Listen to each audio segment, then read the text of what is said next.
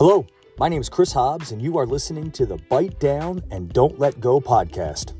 This is a collection of thoughts and insights that come from a long time spent reading, studying, sharing, and practicing, leading myself and leading others. I hope it inspires you to be persistent in leading yourself and others well. If today's episode encourages you, please share it with others that they may also be inspired. Thanks for listening. Keep on keeping on, everyone.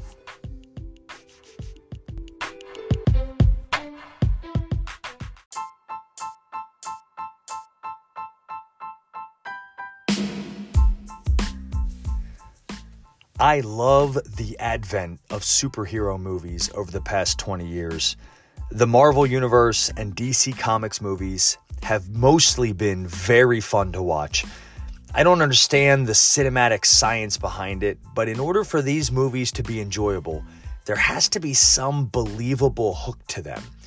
Some small scene or sequence of details early in the movie that makes you think, huh, yeah, I could believe that. Once that hook is in, it'll pull you off into a very enjoyable two hours of adventure. One of the hardest superheroes to depict has to be Superman. No matter what superpowers any of the other heroes have, he has them and he has them better. How do you even compete with that? How do you make any conflict with Superman dramatic when he has all of the powers?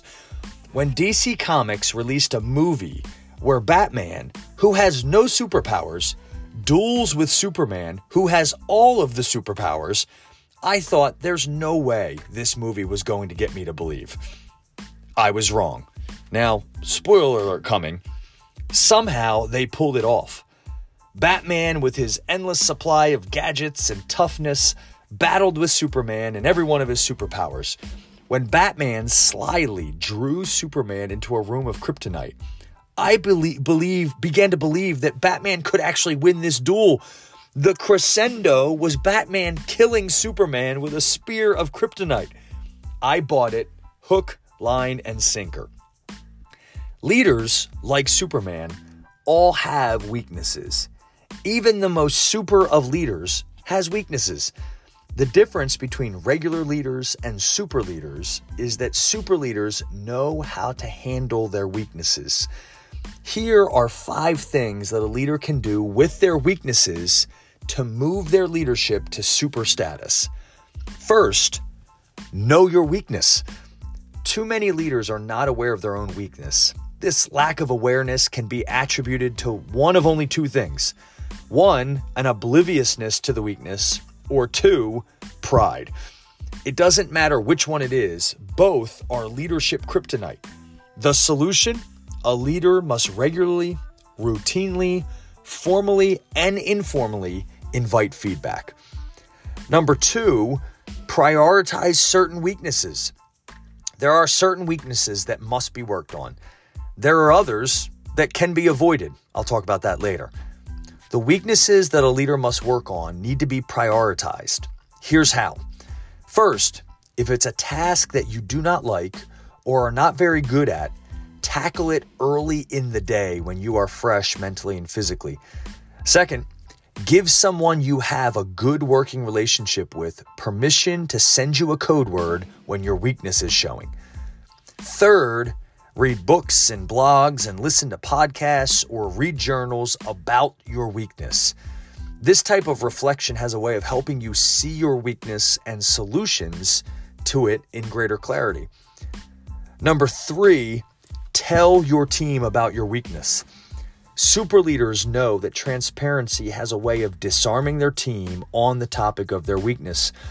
Dr. Martin Luther King Jr. once said that the solution to ignorance is awareness. When a leader and their team knows that each other knows about a weakness, it is no longer the elephant in the room. This leads to greater empathy, sympathy, clarity, and communication surrounding the shortcoming. A leader should be honest with their team about their weakness. It also leads to the fourth suggestion invite your team to cover your weakness. No matter what you might believe about the Bible, it is commonly accepted that there's great wisdom in it. One of those pieces of wisdom comes from the letter of Romans.